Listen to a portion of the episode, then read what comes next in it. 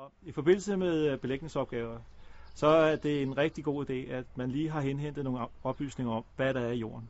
Fordi øh, vi skal ned og grave, og øh, vi skal typisk en 25-30 cm, måske lidt længere, øh, ned i jorden.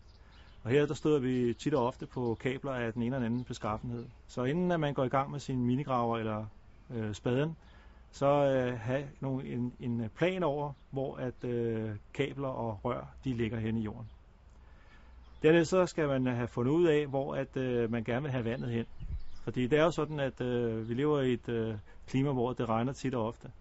Og det er ikke helt ligegyldigt, hvor at, at vandet det, det samler sig. Så en, øh, en tanke om, hvor at man gerne vil have lidt vandet hen, når det engang begynder at regne, det er altid en god idé. Som tommelfingerregel, så er det godt, at man skal have vandet væk fra sine fundamenter, og så ud mod græsplæner eller til andre afløb. Og hvad andre afløb er, det kan selvfølgelig så være faskiner for eksempel, som man kan bygge ned i, i uh, sin græsplæne.